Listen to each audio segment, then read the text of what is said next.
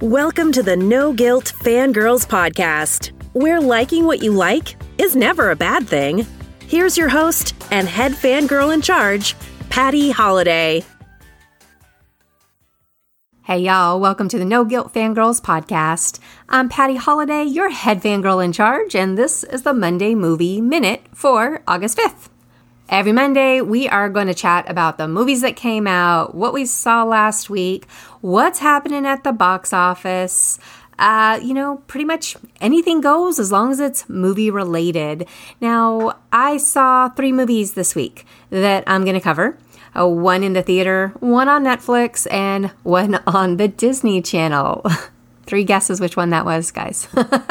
So this week we are going to talk about uh, in the theater. I saw Fast and Furious presents Hobbs and Shaw on Netflix, Otherhood, and the Disney Channel show was of course Descendants three. But first, we are also going to talk about the box office because I'm just fascinated by the numbers and what happens. And this week, it's a it's it's there's kind of a story going on. This is kind of cool.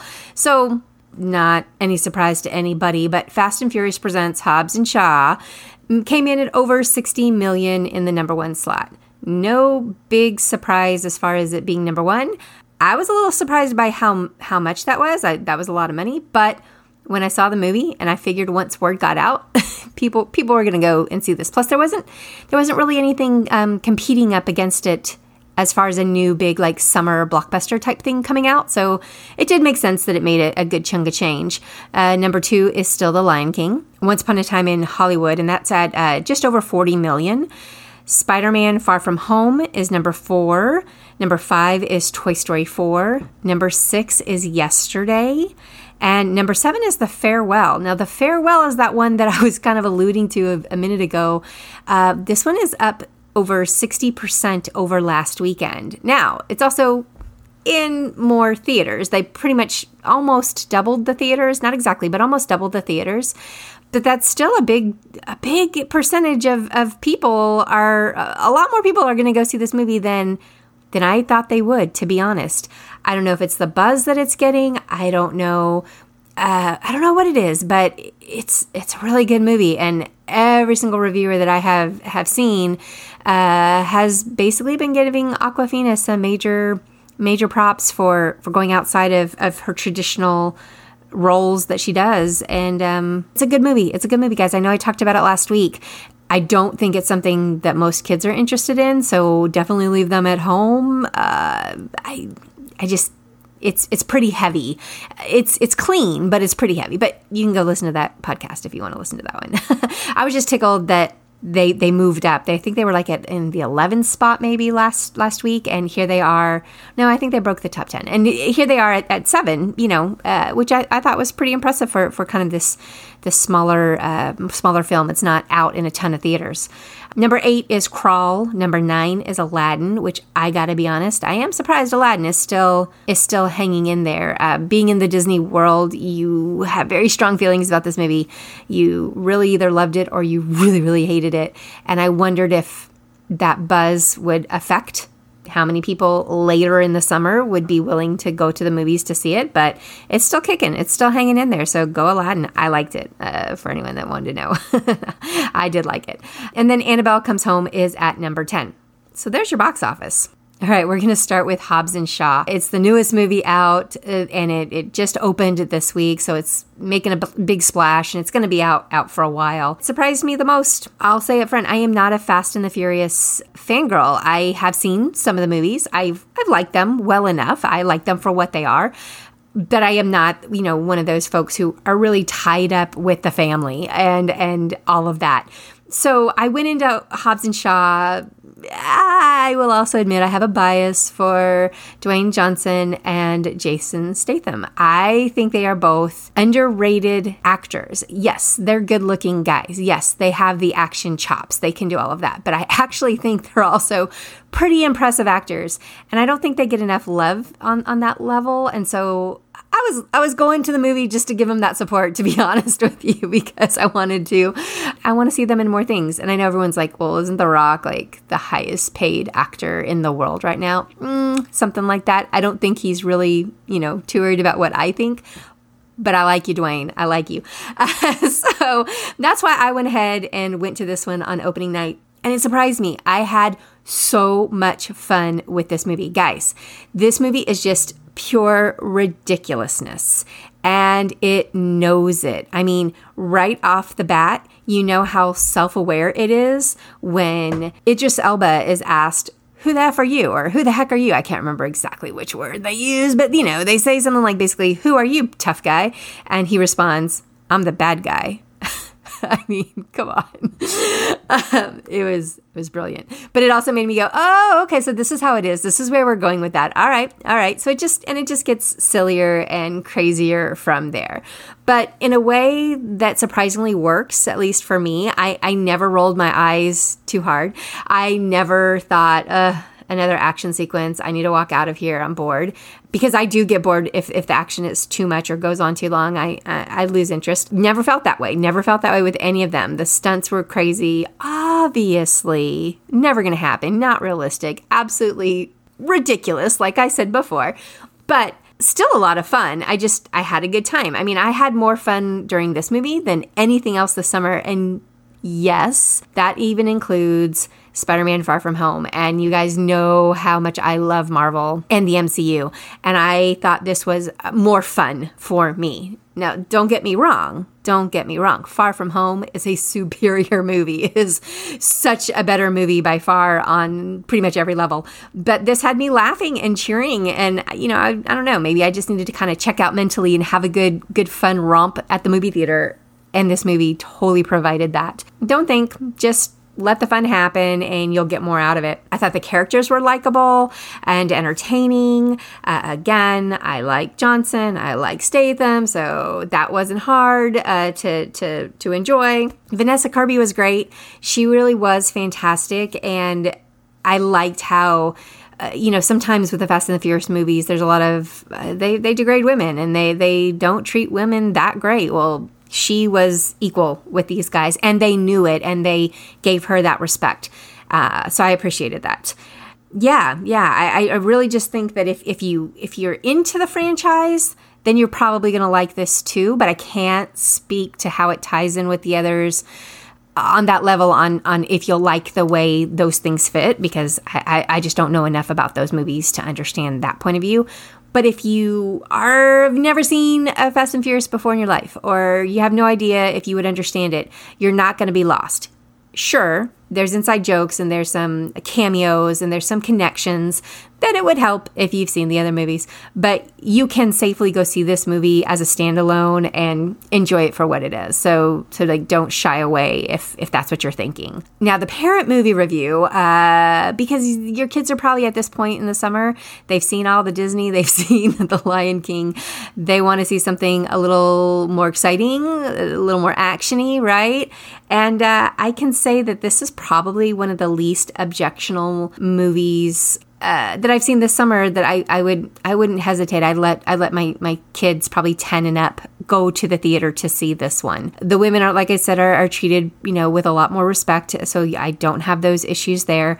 And um, there's no nudity, there's no sex, there is a lot of language, and of course a lot of ridiculous violence but I almost feel like it's so ridiculous. Even a young kid knows how ridiculous this is. If that if that helps, if that makes sense. So in my household, I'd say ten and up could could see this one, and I wouldn't be too too spun up over that. Overall, I'm gonna give it a seven or eight if you just really want to have fun. All right, the other movie that I decided to watch, I had some time to myself on Sunday morning, and I decided to treat myself to some Schitt's Creek because you guys know how much I love that show.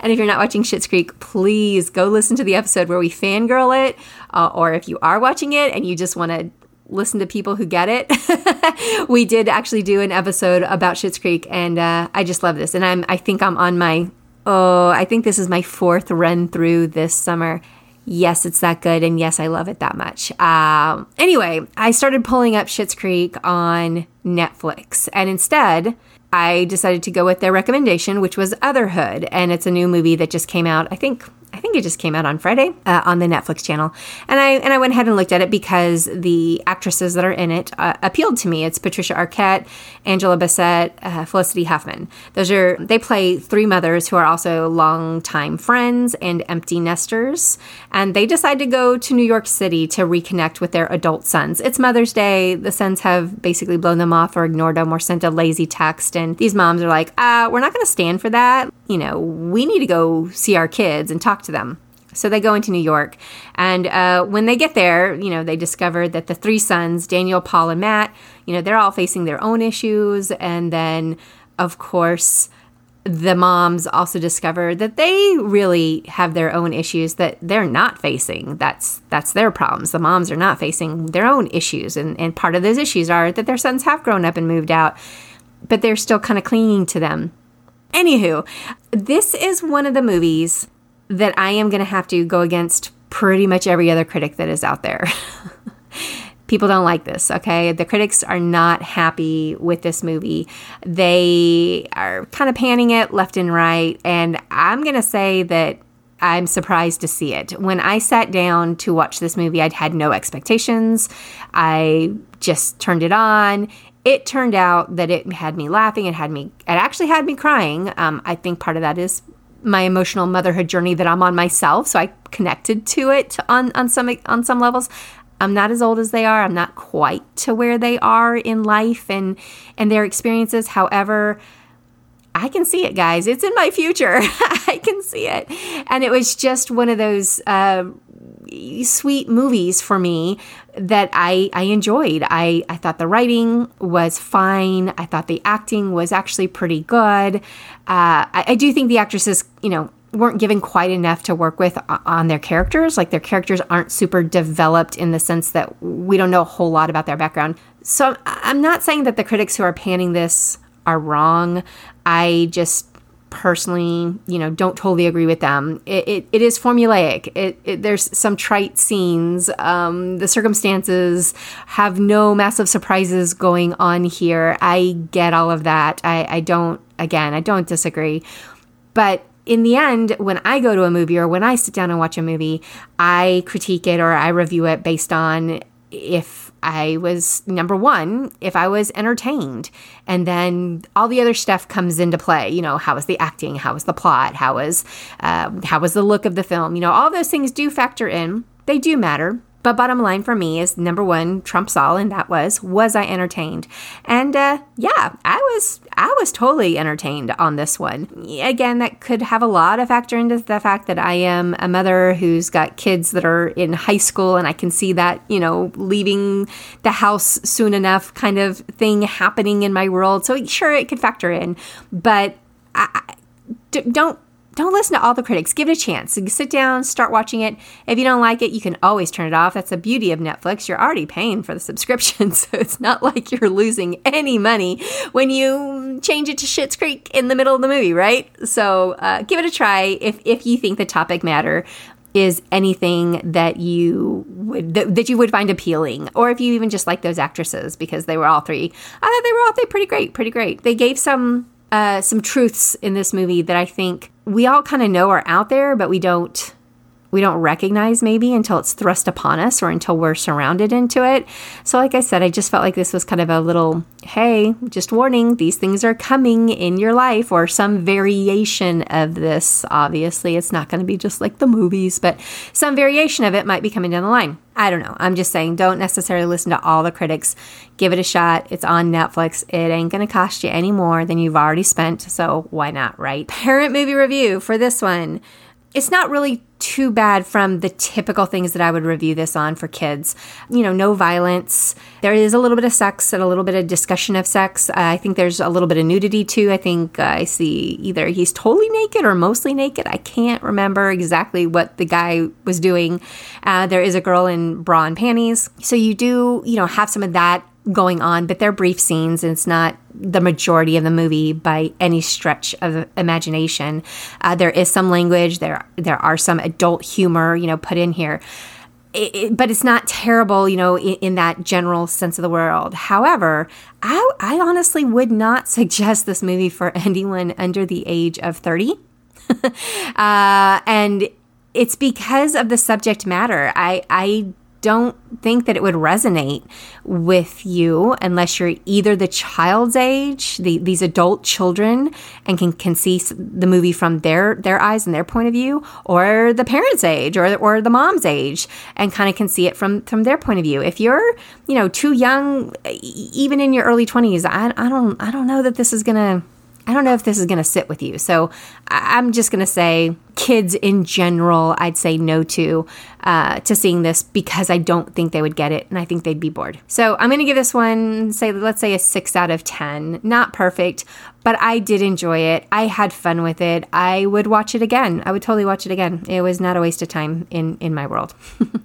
and then the last movie, the last movie to talk about today is Descendants Three. This movie is the the teenagers of Disney's infamous villains return to the Isle of the Lost to recruit a new batch of villainous offspring to join them at Auradon Prep. It's one hour, 46 minutes long, uh, but it goes by quicker than that, I thought, because of the singing and the dancing, you know, throughout. But if you've seen the other two movies, you have an idea of the flow of this one. It, it stands up against the other ones. Uh, this one was a little bit of heartbreak um, because, of course, we lost the actor Cameron Boyce uh, earlier this year in July, he suddenly passed away at the age of 20. And uh, this was his last film. And after being part of the, the Disney community for so long, I mean, my kids have grown up seeing this guy on screen uh, from the TV shows to the movies. You know, it, it was it was kind of tough to watch him and to know that this was it. However, it was it's also pretty great to watch him because uh, you know I got to see the joy and the happiness of him doing what came across, or at least seems to be what he loved to do with his life. So we liked it. We liked it overall, uh, this was a decent way to, to wrap up the franchise. And my daughters and I enjoyed it. Uh, we watched it together. We were singing, we were dancing, um, just as we have with all the other Descendants movies. And, uh, you know, I, I liked it. I, I didn't like it as much as the first one. I definitely still love that first one, but I I did enjoy this one for for what it's worth. Uh, there's nice lessons for kids, um, you know, things to think about like the bad guy isn't always coming from where you think they'd come and someone bad can still do something good when you give them a chance. You know there's some some good little lessons that kids can pick out. I'm going to give this one an 8 out of 10 because the whole family can safely watch it and uh, there was nobody super annoying in it. I think I've confessed before that I don't really like kid actors. And granted, I think all of these kids now are in their 20s, so maybe they're not kid actors anymore. But still, the the, the, point is still there is that uh, they didn't annoy me. I still enjoyed them, and I can't wait to see what they do now that their descendants you know movies are over at least I, I think it's over maybe it's not over for all of them but I, I know i know one of them i know Sofia Carson has said goodbye to evie to her character so we at least know that much. And then at the end, Disney put together a gut wrenching, tear jerking, sweet tribute to Cameron. And yep, I cried. I totally cried, and my daughters cried, and we all were reminded to just give each other bigger hugs that night before bed. I think because of that, but it was it was it was a good movie. It was a good movie, so it's to be on Disney Channel like for forever. go watch it if you haven't watched it yet. Go watch it. All right, guys. Well, that's all I've got for the Monday Movie Minute this week. There is a new podcast episode coming on Thursday, as always, uh, and we are finally circling back to Veronica Mars to talk about what the heck happened with season four. And we will answer the question Rob Thomas, are we still friends? If you don't know what I'm talking about, you can go back and listen to the first Veronica Mars fangirling episode where we talked about how excited we were for this new season and what our history is with the fandom, why we love Veronica Mars, why we think she's so fantastic, where we hoped season four would go. Well, season four is out. I can tell you, spoiler alert, it did not go where we wanted it to go. uh, overall, that was kind of the consensus. Uh, but anyway, the guests are back. The same two guests that were on that original episode are going to be back on this one, and they are super marshmallows. They love to talk about Veronica. So if you love Veronica too, and you want to hear some discussion about it, all spoilerly, yes, we spoil everything because it's been long enough that's what we're doing on Thursday. So come on back and give us a listen then. Until then, don't forget to subscribe throw those five star reviews up there. It helps other fangirls find the show, and it's always appreciated by yours truly. Plus, if you love what you're hearing and want to do more to keep the show going, I'd love to have you as a patron. Your support would help with the hosting fees, equipment upgrades, uh, just keeping the cost down on a production like this. You can do that at patreon.com backslash no guilt fangirls if you are so inclined and super appreciated once again. All right, guys, thanks for fangirling with me on the No Guilt Fangirls podcast. Hope you'll be back to fangirl with me again real soon.